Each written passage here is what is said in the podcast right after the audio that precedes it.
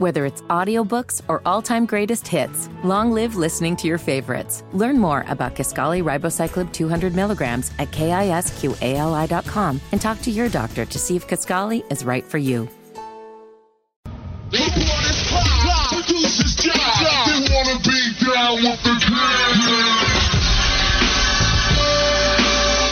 Only on Sports Radio 92.7 FM WFNZ.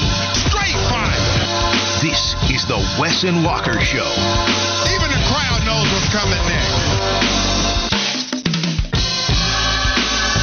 The WFNZ 20th Annual Street Turkeys, presented by Ram Pavement today at the Jack Daniels Doghouse. We're broadcasting live from 6 a.m. to 6 p.m. We're the Wes and Walker Show, broadcasting from 12 until 3. Then it's the Kyle Bailey Show taking over alongside Smoke Ludwig. We're brought to you by Telware, Truist, and Piedmont Natural Gas. We work in partnership with the Second Harvest Food Bank of Metrolina and Loaves and Fishes Friendship Trays to provide meals to families over the holidays and beyond. Wes and Walker at the corner of Mint Street and Morehead Street. We invite you to come donate frozen turkeys, canned food, boxed goods, monetary donations, whatever you can. If you can't make your way here to the doghouse, you can donate by texting street turkeys, all one word, to 44321. Very easy number to remember. 44321. If you can count, if you can count backwards, you should be able to donate. Street turkeys, all one word. We'll have Sam Farber at 140 to help us out. We're going to be talking to a lot of different people today, and we have a still very fun show for you as we have the last couple of, uh, really almost not even two weeks, just week and a half as we start to get this thing underway. I'm excited to be out here, man. Plus, the view's not too bad at the doghouse either. No, not at all. And this is my first time being here. I drove past this place many times, so uh, it's excellent to be in here broadcasting and for uh, a great cause out there helping people get some uh, meat on the table, as they like to say. Yeah, the Williams Walk, I think, is actually making its way over here Yeah, right they came now. down here like a They did. That was a marching band. deal. Right yeah, there. Yeah. Well, they're watching Malcolm X. there, there's so there's so many people around here helping out. You know, trying to get in. It's it's not hard at all. Don't be overwhelmed by the amount of people that are helping. You can still find your way in very easily. There's plenty of parking around here. I found it very easily right next to the doghouse. If you do want to come out and, and help us out here, so please do that. The Williams Walk doing that. Also, Telware just brought a truckload of food. Yeah, I, I, I said truckload of food is what they just brought. I believe that's where you got the two turkeys, right? Didn't you get it over there next to the truck I did. where you're holding a Lots couple of turkeys in front in of there. Lots of birds. there's a lot. There's a lot of turkey out there as well. So it should be a lot of fun today here at the doghouse,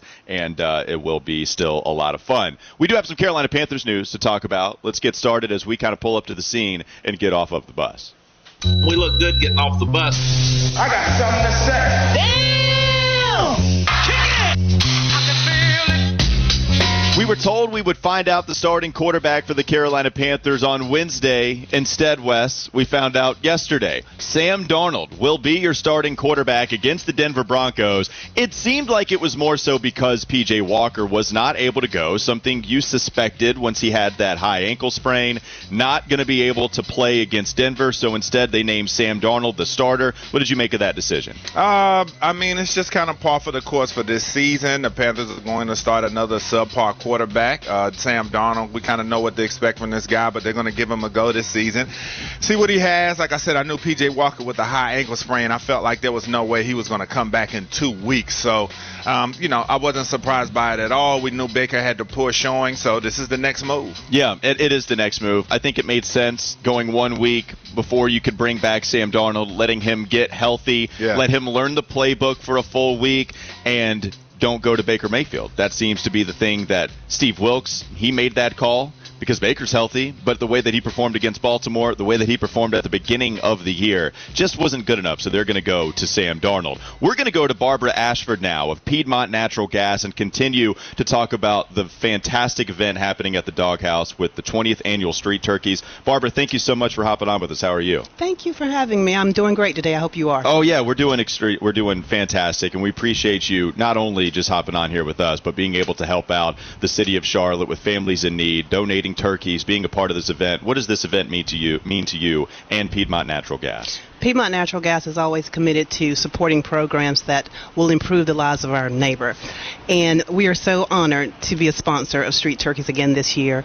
And just it's a sense of community, people coming together to help neighbors in need and feed families at this time of the year. What specifically is something that you guys are doing to help specifically with the Street Turkeys event, whether it be just having people out here to try to work, the donations that you're making? What are some of the specifics as to Piedmont Natural Gas's role in this event? So, as a sponsor, of course, we sponsor it financially, Sure. but we also encourage people to come donate and receive one of our Share the Warmth cards for their donation. And Share the Warmth is a program that's an energy assistance program that help folks pay their energy bills no matter the energy source. Yeah, that's fantastic by Piedmont Natural Gas. That again is Barbara Ashford helping us out here at the Doghouse. Barbara, thank you so much. We really appreciate all the help in your partnership. Thank you so much. I hope you all have a happy Thanksgiving. Uh, thanks. All right. Same All right, to you. thank you. Have a Very, great day. very Yeah. same to you. Have a great day yourself. And here we are talking about not only the Carolina Panthers.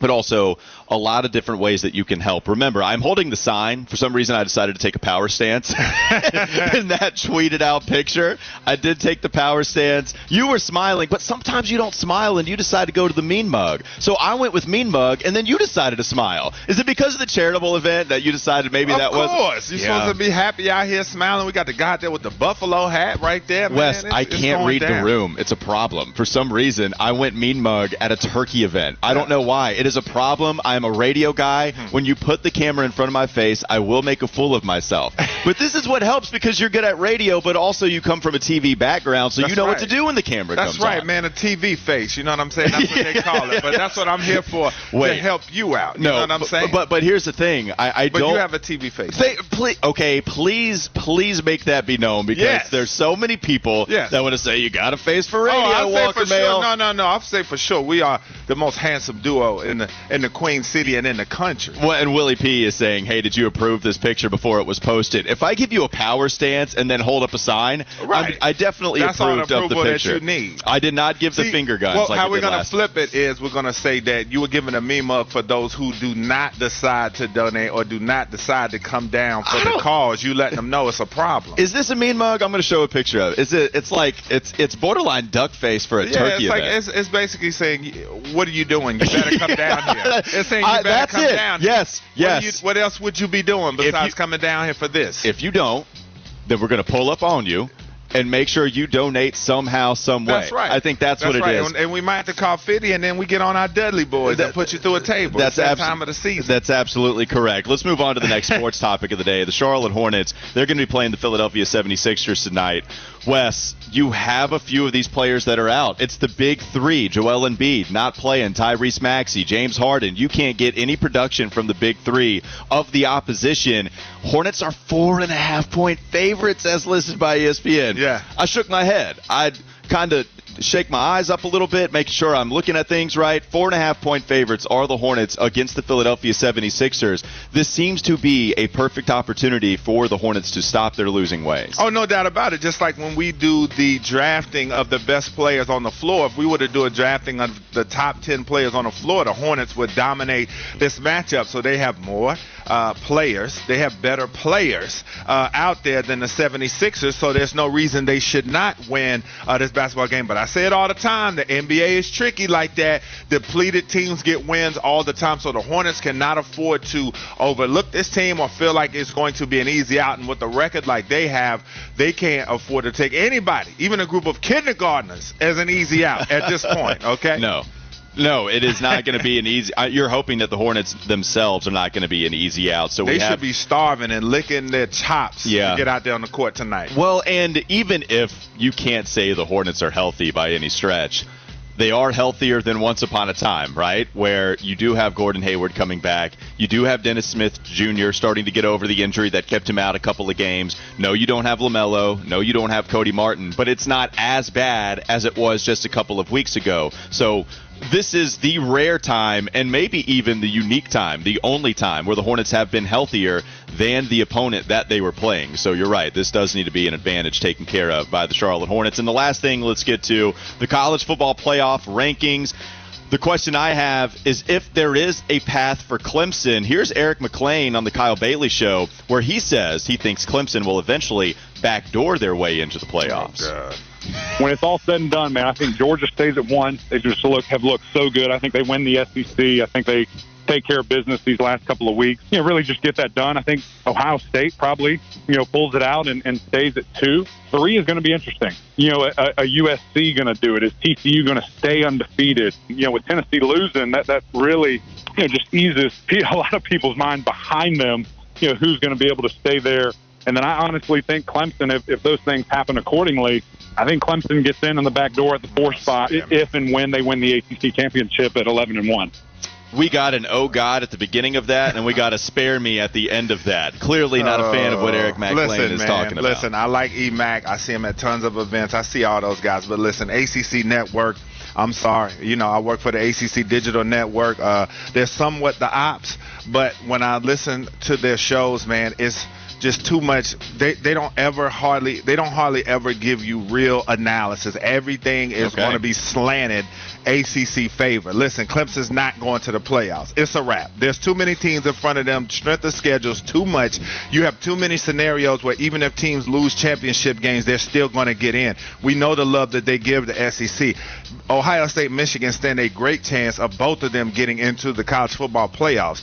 So no, and then if, if USC takes care of business, so no, man. Like I said, the, the ACC network, Mac Lain and those guys, they're cool guys, but man, on their shows, they just everything is just slanted towards. It's never going to be good if it's followed by a but. They're good guys, but oh, okay. That's basically I mean, just I watch their shows. I I, mean, some of the stuff that they say. I mean, I watch shows this summer, man. Sometimes they have me about to throw stuff at the TV. oh, don't throw stuff at the TV. I know I don't want to do that. Yeah, Wes. yeah, but I mean, I, I would expect nothing less for them to say something like that. Now, here's the thing, though. Louisville does sneak into the top 25. Clemson did just come off of a victory over Louisville, so even if NC State falls out after Clemson had that win, you do have Louisville entering the top 25. North Carolina did not fall all that much. Surprisingly, I thought they would see the 20s after that loss to Georgia Tech. However, they did not. So there is North Carolina at 9 and 2. Also, Florida State continuing to climb up 8 and 3 at 16. The strength of schedule is going to have an argument for Clemson. And if you look at blind resumes, Heather Dinich made this case on ESPN, saying if you compare the blind resume of one Clemson to USC, who is currently ranked number six right now at 10 and 1, Yeah. there's a very good argument to say that the Tigers deserve to be in over the Trojans at the end of the day if both of them run the table. There's an argument there, but the thing I see is just Georgia LSU. I think even if LSU loses that game, even if they get smashed, I think there's still a chance they still are ranked in front of Clemson, perhaps. Uh, but then you see TCU. They more than likely win the Big 12. Ohio State, Michigan. I think there's a strong chance both of them get in. It get in there. And I think if USC gets in there, you know, people like it or not, but we need the West Coast in there, and I think that's going to play a factor in the committee's decision to get a West Coast team back into the college football playoffs, especially a traditional power like USC. The traditional power thing makes sense. I, I do think it's funny. Here we are in Charlotte, North Carolina, saying the West Coast does need to be represented, and we're talking over a Dr. Dre Snoop Dogg beat. Yeah, this for is sure. so you, LA you need right it. now. I mean, the college football playoffs. While I love it, I'm going to watch it no matter who's in it. It's still very regional at its core. It has been hmm. pretty much from its inception, except for the times Ohio State made championship runs. But other than that, it's mostly Southern teams. So it would be nice to have some West Coast flavor in there, especially USC. Like I said, they have Yeah. always been the preeminent West Coast team. They're exciting. Caleb Williams, I love watching them play. Lincoln fun. Riley. So I would love to see them in the playoffs. You can text in the Garage Door Guru text line at 704 570 9610. Matt in Greensboro said Walker went mean mug in the picture because he just really hates turkey. That's actually not true. I love turkey. Again, it's just when the camera comes on, I don't do anything right. And then Fitty, of course, responded as someone who looks like a big bird. Thanksgiving is a sad holiday for him. I don't know, don't know why we're catching strays out here. We're, we're out here trying to help the city, and yet I'm catching strays left and right. That's that's the sacrifice I'm making for Charlotte. Also, Stanford P wrote in Wes. Wes's outfit looks like he just walked out of the 80s, all denim. That's brave, but I feel like you can rock the all denim. Listen, I'm a uh, swag lord, so his comments mean absolutely nothing to me. I'm fresh to death. Stanford so. P's on your side. I don't want to. Oh, I thought, I thought, it, I thought. Well, you, he's he's you, clowning you a little bit. That's He's- what I'm I saying. mean, but it's all good nature clowning, No, though. I Look, do man. this. I- look, you're you are doing the whole '80s thing. I'm a big bird, and we're out here on the corner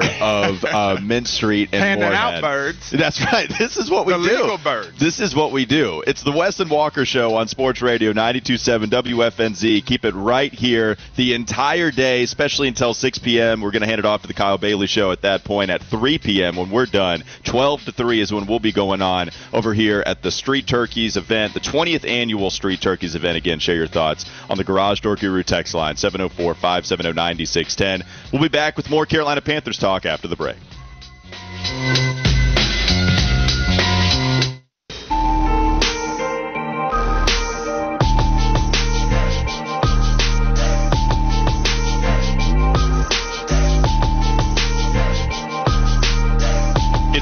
Walker at the WFNZ 20th Annual Street Turkeys event presented by Ram Pavement, taking place today at the Jack Daniels Doghouse. We're broadcasting until 6 p.m. We started at 6 a.m. with the newly coined Mac and Bone Show. I know when we started, we were at about $20,000 in terms of donations. I also know that the goal for WFNZ this year is to get to 40,000. And I think we can get there. If you can't stop by the Jack Daniels Doghouse, it's at the corner of Minton Morehead. So if you can't reach us, go to the text line, not ours at the Garage Door Guru text line, but what you can do is you can text 44321 Street Turkeys all one word. What that will do is that will send you a link to then be able to donate once you click on that link. It's extremely easy. This means a lot to people in need here in the city of Charlotte. I know you care about the city. When you listen to WFNZ, it's something that we try to focus on, try to give the people what they want here in the city of Charlotte because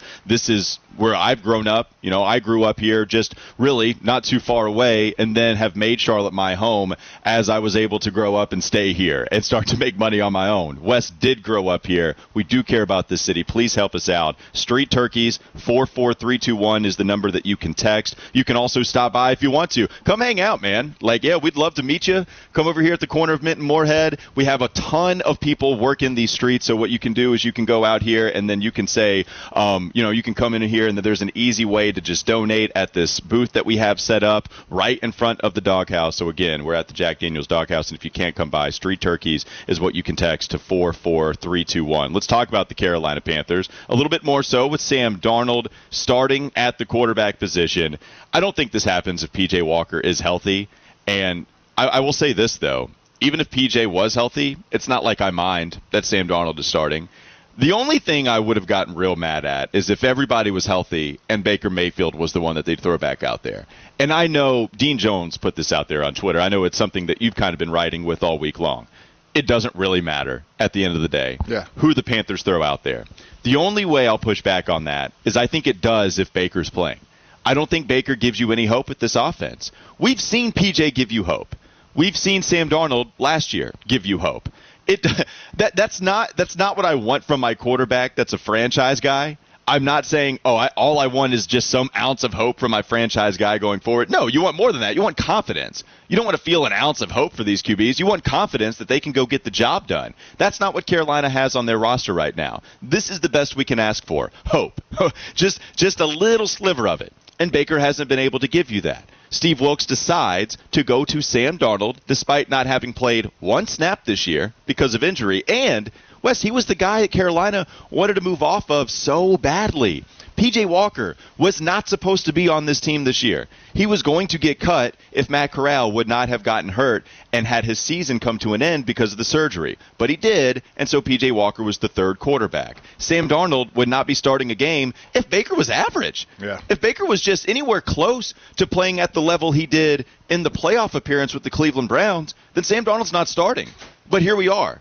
We are in a point right now in Panthers history where they do not have any adequate quarterback, and it's actually been quite a long time since they have. We've been pretty spoiled here as Panthers fans. Steve Beuerlein was good. Then you had a little bit of the turmoil with Rodney Peete, but then Jake Delhomme, this free agent, who Yep. he comes in, talks that you know, Bayou language Gambit, in the huddle. man Gambit. And then gets them to the Super Bowl. and Jake Delhomme is a very respectable quarterback for a while. We all know what Cam was able to do, lead them to a Super Bowl and win an MVP award. Yes. It's been a while since we got that. Sam Darnold, I am absolutely okay with, even if everybody's healthy, to start a QB or to start at QB in this game against Denver, and then we'll see how it goes from there. But I don't know if we'll ever see Baker play in a Carolina Panther uniform again. No, and uh, I think we will this season because I think the quarterback play is that bad. Them making this move this week is akin to you know when you're in the house and you want you're hungry and you want to go get something but you don't quite feel like it. So then you just go in the kitchen and see what you have, and then if you just happen to have some pancake mix or just a couple of different things that you can make some type of meal where, where you don't have to leave the house, then you do it. Okay, you end up eating pancakes for dinner or something Mm-hmm. like that. And this is what this is like. The Panthers are just running out of options. They're trying to get through the season so they can get through to what I think will be the most important offseason uh, that they've had in quite some time, maybe ever. And so that's where they're at now. They're putting in Sam Darnold. I'm sure they're not expecting a ton out of him. Uh, they know what he brings to the table as far as the turnovers. He may play some good ball in a while, but as I said, I feel like, uh, you know, the wheels will fall off at some point. But that's where they are right now, just trying to get through the season, get a guy in there that can give them something. And uh, this is going to be a tough week for him to enter it playing against the Denver Broncos and one of the better defenses in the league. All right, I'm going to call for the jingle just because the chemistry isn't there right now, and we do need to do this as the remote show as it currently stands. So, coming up on the Garage Door Guru text line. Ah. Oh, there it is. it's look, it's my fault, man. Like I, I'm going to take responsibility for that as well because I just go all over the place, and I don't know if any knows where I'm going to go as we are here at remote at the Street Turkeys event. But you can text in 704-570-9610. So coming up with a couple of these texts, we do have somebody writing in. Naylor writes in, Panthers have never been spoiled because I said they were spoiled at QB.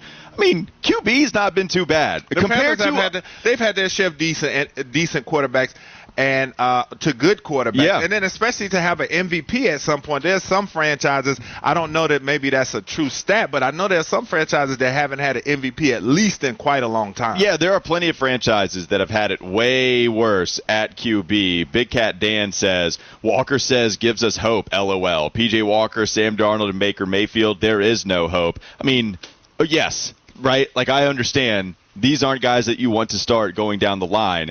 My point is, PJ and Sam are the two spots you go to outside of Baker Mayfield at this point. And then 704 number wrote in, don't forget to hold your offensive coordinator accountable. I've actually defended Ben McAdoo. It was funny, I've kind of gone flip flop on this.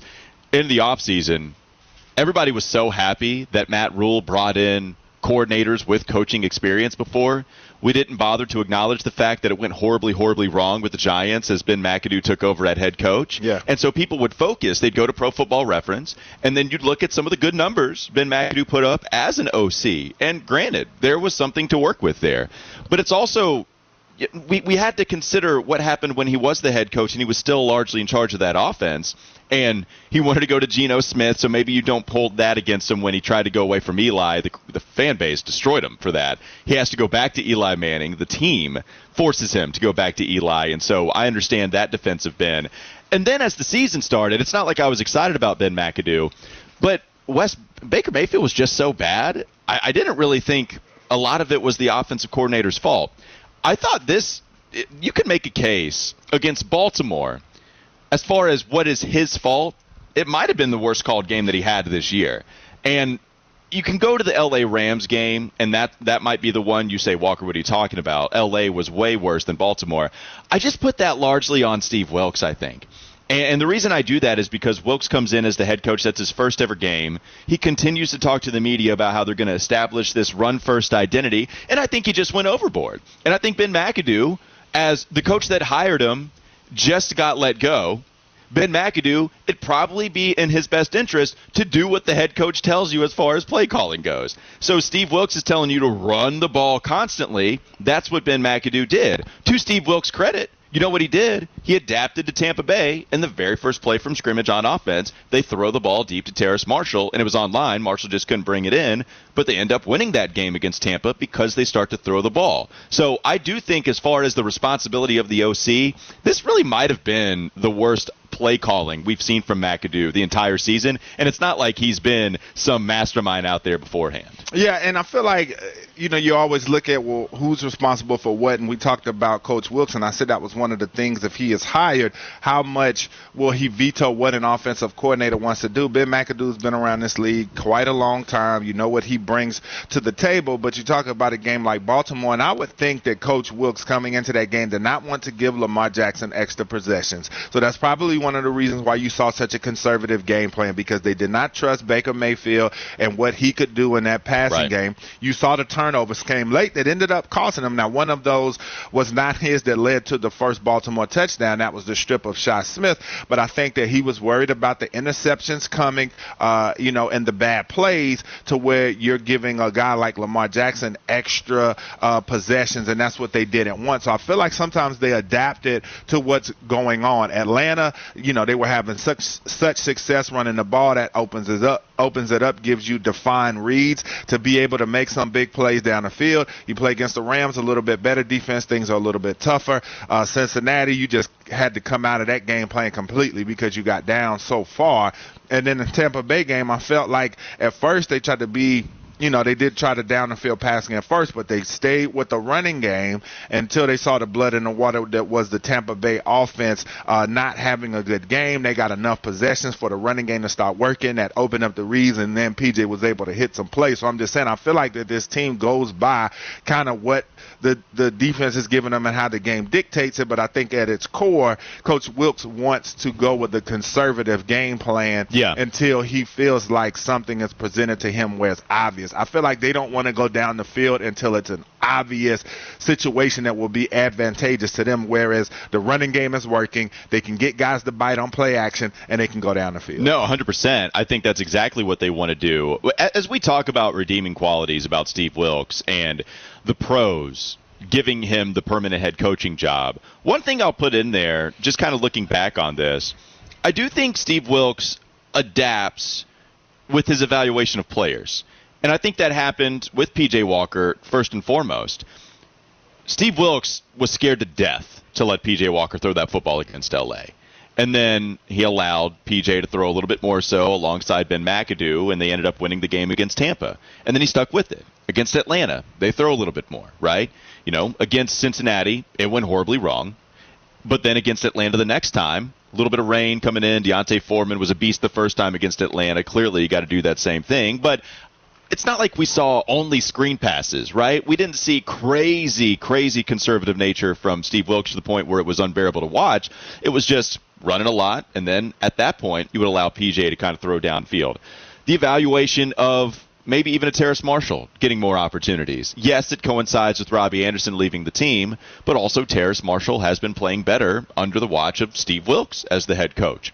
Bradley Bozeman. Yes, it kind of coincides. Some of this is coincidental. It, it coincides with Pat Elflein being out for the rest of the year and Bradley Bozeman comes in. But as far as establishing yourself as a running team, Bozeman's been awesome in the run blocking game, and Bradley Christensen has been playing a lot better in the run blocking game. Was one of the top five graded players in this past weekend for PFF. I, I think the evaluation of players uh, among the players that are on your roster, I think Steve Wilks does a pretty good job of putting them in a position to succeed as much as he possibly can, as it's been constructed by the higher ups, whether it be Matt Rhule before he left and Scott Fitterer, who continues to be the GM. Yeah, I think the biggest thing that he's doing is just giving everyone an opportunity to see some of these guys that we've been waiting on uh, to start making plays, like Terrace Marshall uh, that you talked about. We've been waiting to see what he can do. He's been getting plenty of opportunities, and he's making good of that. I think he's leaving leaving a, a positive impression. And he talked about that as soon as he got the job, that he wanted to see some guys that,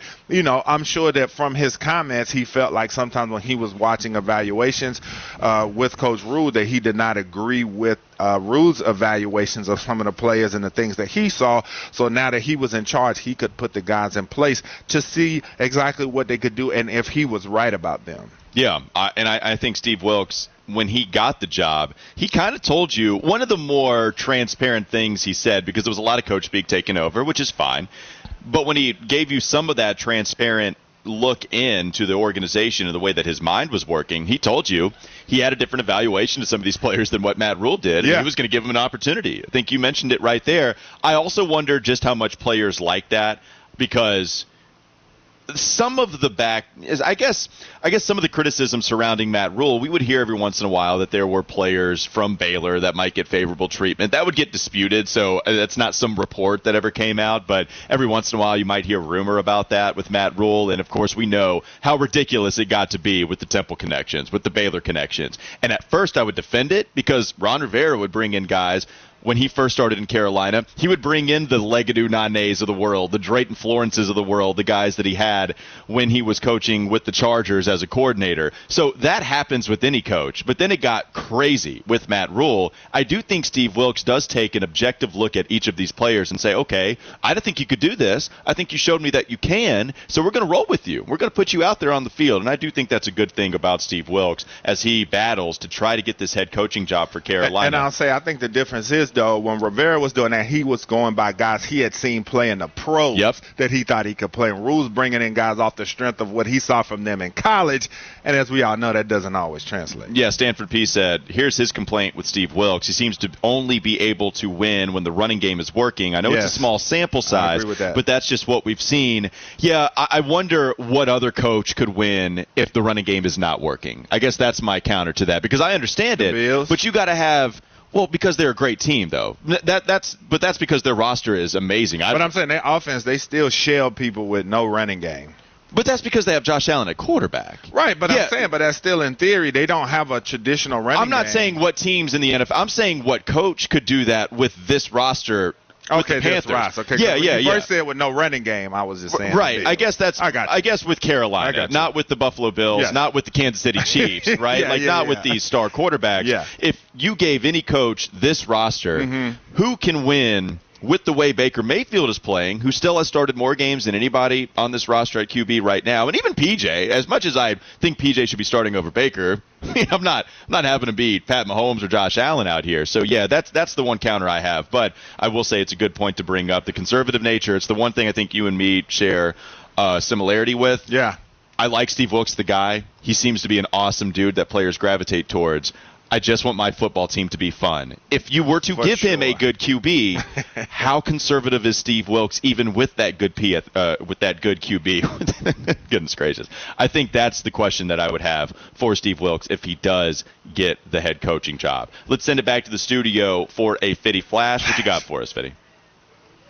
Well, guys, we reported yesterday that there was some quarterback changes maybe coming to the New York Jets, and that came true this morning after it was first reported that the Jets were going to stick with embattled quarterback Zach Wilson.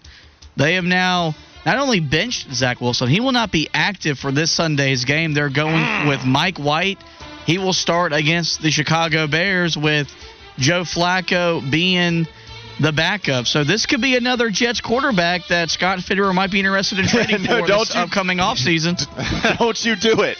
Don't I don't care if you're joking. Don't you put that on us here as Carolina Panthers fans. I do not want to go after Zach Wilson and try another reclamation project. My first thought here is I, I thought it was 50-50 on whether he would get benched or not. It makes you wonder if he's kind of getting punished for his comments saying that it was not his fault that he doesn't feel like he let the defense down to not be active that's weird to me. The, the benching is not all that weird, but for Zach Wilson to not be active for this upcoming game, that's the weird part, and it makes me think it's something a little more than just the performance he put up. Well, you know, we talk about, and I've spoken on here about guys and their actions off the field and that leading to on the field. We've seen the, the drama that surrounded him this off, off season and the ridiculousness that he had going on. So it tells you a little bit about his decision making, his maturity as a guy, maturity as a player. We saw this come to fruition with these comments, talking about the win, saying he didn't see a problem. No self awareness. I told you, one of my biggest pet peeves about a person, period, is lack of self awareness. He has that. So I think that this team is getting tired of him, tired of that act. I don't think he's going to be in New York much longer. These guys have got a good team with a lot of players. This is a great move, and I think this is going to do nothing but help them going forward. We're at the corner of Mint Street and Morehead Street. We invite you to come donate some fro- uh, frozen turkeys, canned food, box goods. Monetary donations are welcome. If you can't make your way here, you can donate by texting Street Turkeys, all one word, to 44321. That's Street Turkeys to 44321. We'll be back in a moment on the Wes and Walker Show, Sports Radio 927 WFNZ.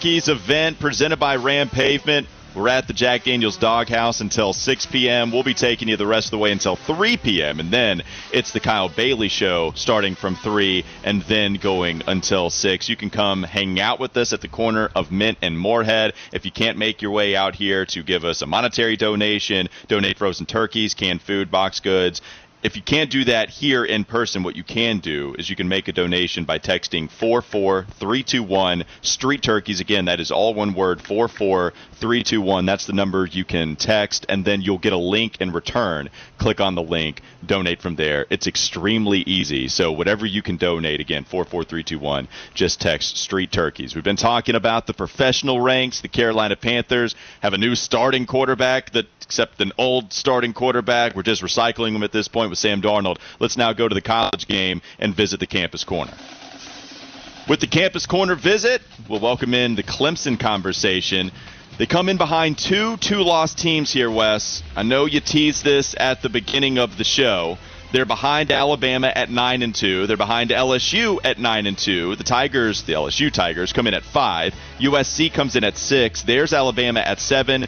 Clemson is right there at eight. Of course, the top four: Georgia, Ohio State, Michigan, TCU. You still say Clemson does not have a shot to make the top four with a couple of those two loss teams ahead of Clemson as it stands right now. Well, I think the fact that they do have two loss teams in front of them kind of tells you what they think about Clemson and I guess the ACC as a whole, you could say, because to have Alabama in front of them and LSU, and then when you just look at different scenarios that are going to come up, Georgia and LSU will play each other. Uh, if LSU somehow upsets them, which I don't see that happening, I still think there's a chance that they still stay maybe in front of Clemson if they have a good showing. If USC wins, uh, Alabama, maybe Clemson leapfrogs them, maybe they don't. I think TCU will take care of business, and I still think Ohio State, Michigan have a great shot of, of both of them uh, getting in, perhaps. So I think it's going to be extremely hard. It would have to just be chaos on top of chaos on top of chaos on top of chaos. I didn't know when you were going to stop. Yeah, for Clemson to uh, get into the playoffs. So here is Boo Corrigan, chair for the committee, talking about where they ranked Clemson and why. You're looking at the football judgment, right, as we're going through this. And you know, Clemson six and one against teams over 500. Alabama's six and two with teams over 500. They've got the two close losses. Obviously, Alabama does. And then that that that game against Notre Dame, that 35 to 14 game, continues to be part of the discussion. Uh, you, you, look at Clemson defensively; they got some dudes. Uh, up, up front that are, that are making plays and doing things, and you know. But overall, we saw Alabama as being seven and Clemson eight. So Clemson had the beat down against Notre Dame. USC only lost by one point to Utah. When you talk about style points, I've always said they mattered, and I think they do here. What's interesting that Heather Dinich talks about when she has the blind resume test and then talks about Clemson's ranking compared to other programs, it's that Clemson isn't special in any area of the game. Offensively, they're fine. Will Shipley is a good running back. I, he's not Blake Corum, but he's good. Right. Defensively, they're not Dexter Lawrence, Christian Wilkins. They're not those guys, but they're good. And then when you go to USC, that offense is amazing. Caleb Williams is going to maybe win the Heisman Trophy after his performance last weekend against UCLA. So we know that the style points as far as margin of victory matters. That clearly matters when ranking these teams. But does it matter when you talk about the excitement that each of these teams can bring you? And should it matter the fact that Caleb Williams and USC would be more exciting than Clemson, who isn't special in any area? They're just fine in every area. Uh, I think it does because, for one, South, Southern California is going to have an opportunity to play against Notre Dame themselves.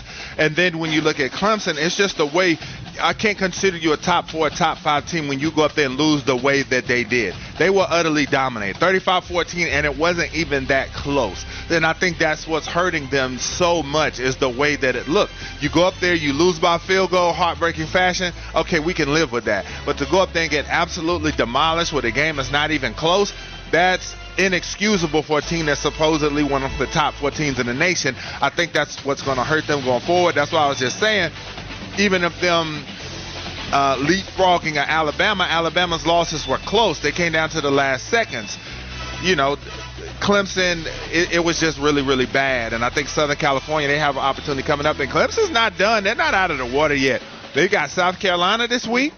That game is not going it's to be a lot more interesting. Out. Yeah. Right, and it perplexes me now. I know South Carolina has some bad losses, including getting smashed by Georgia. They lost to Missouri. But after that win against Tennessee, I just thought for sure South Carolina would creep into the bottom of the rankings. But that's going to be a tough game for them. The Tar Heels are going to be a tough game. But I just think there's too many teams ahead of them that's going to keep Clemson out. That loss was just too bad. Do you feel like the top four rankings this year have been the least debatable of all the other times that we've had the college football playoff? Just because it's easy here, right? All of the top four teams, they're all undefeated. So it's really easy to slot those four teams. I don't think anybody has a real problem with the order right now, with Georgia being 11 and 0, Ohio State, Michigan, TCU. Maybe you can argue about Alabama being 7, LSU being 5, but I do feel like this is the least drama we've had after the committee has made their decisions to rank the teams the way they did. Yeah, I think so. And I think this year, too, one reason is you got that underdog that people have been clamoring for a lot of years in TCU. TCU's been that team that, you know, isn't the national powerhouse traditional team that has the undefeated season like we saw with Central Florida and some of these other teams that might finish their seasons undefeated where people are like why aren't they in? Why aren't they in? Where you get that team now with TCU so I think you have a good mixture of uh, pleasing everybody as far as where the top four rankings have been. Yeah, Cam tweets things, wrote in Bama has zero style in any of their wins this season. It's all about SEC bias. LSU lost to FSU, who Clemson handled easily. If you go to Big Cat Dan, he says Alabama lost to a team that got boat raced by South Carolina, and that's where the drama comes in when you can pick whatever narrative you want to roll with. And some of it makes more yeah. sense than the other. I'm not saying it's all bogus, what anybody's saying, but that's where some of the bias comes in. That's where some of the narratives come in, especially when you talk about Alabama, because it felt like after that second loss, this was going to finally be the year the committee could not show favoritism towards the Crimson Tide, but as these teams have lost, it feels like Alabama, again, even with Clemson, who just had the one loss to Notre Dame, and Alabama passes them. Now I think people are starting to worry oh, wait, we're not out of the woods the committee is still showing that favoritism towards Alabama, and we're not going to get our wish of seeing Nick Saban out of the top four for the first time since the playoff era was here. Well, listen, I think that's also what Clemson benefited from when people were complaining perhaps about them being number five, saying, oh, you know, ACC schedule, whatever, whatever. But Alabama, I say it all the time, they could lose four games, they're still going to be number 10. That's just how the committee feels about them, okay? They lose a game, they can get smashed. They're going to drop two spots. So that's just how the committee feels about Alabama. People know that. We're seeing it, and people are getting tired of that. It's the t- it's the WFNZ 20th annual Street Turkeys uh, event. It's presented by Ram Pavement. Again, we're going to be up here until 6 p.m. Wes and Walker will be broadcasting until 3 p.m. We have plenty more to talk at, uh, talk about, but don't forget that you can donate by one either coming to the corner of Mint and Morehead here at the Jack Daniels Doghouse. You can also text 44321 Street Turkeys. So that's the message. Street Turkeys, all one word. The number to text is 44321. 321. It's the Wes and Walker Show coming back at you with the 1 o'clock hour on Sports Radio 927 WFNZ.